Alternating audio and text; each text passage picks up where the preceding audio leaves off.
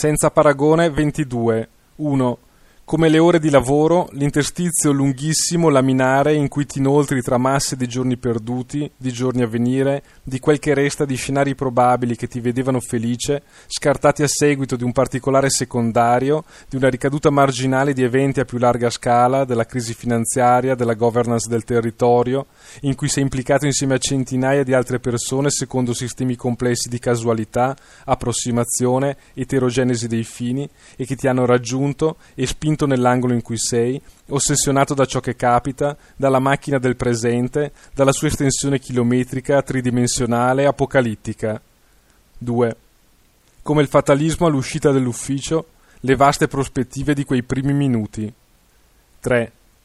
Come il sole, le ombre precise che disegna sulle facciate degli stabili, delle villette, la limpidezza peculiare degli orizzonti suburbani che attendono l'arrivo di astronavi aliene, lunghe e vaste come cumulonembi, le cui forme segneranno il termine di ogni ordine, di ogni parsimonia dei desideri, nella consumazione dei propri giorni, in cui si avvicendano casi successivi, casi ragionevoli, che ti conducono in angoli della casa dove scopri alcune briciole, una macchia, le tracce di una tua vita passata, fantomatica in cui Gherardo Bortolotti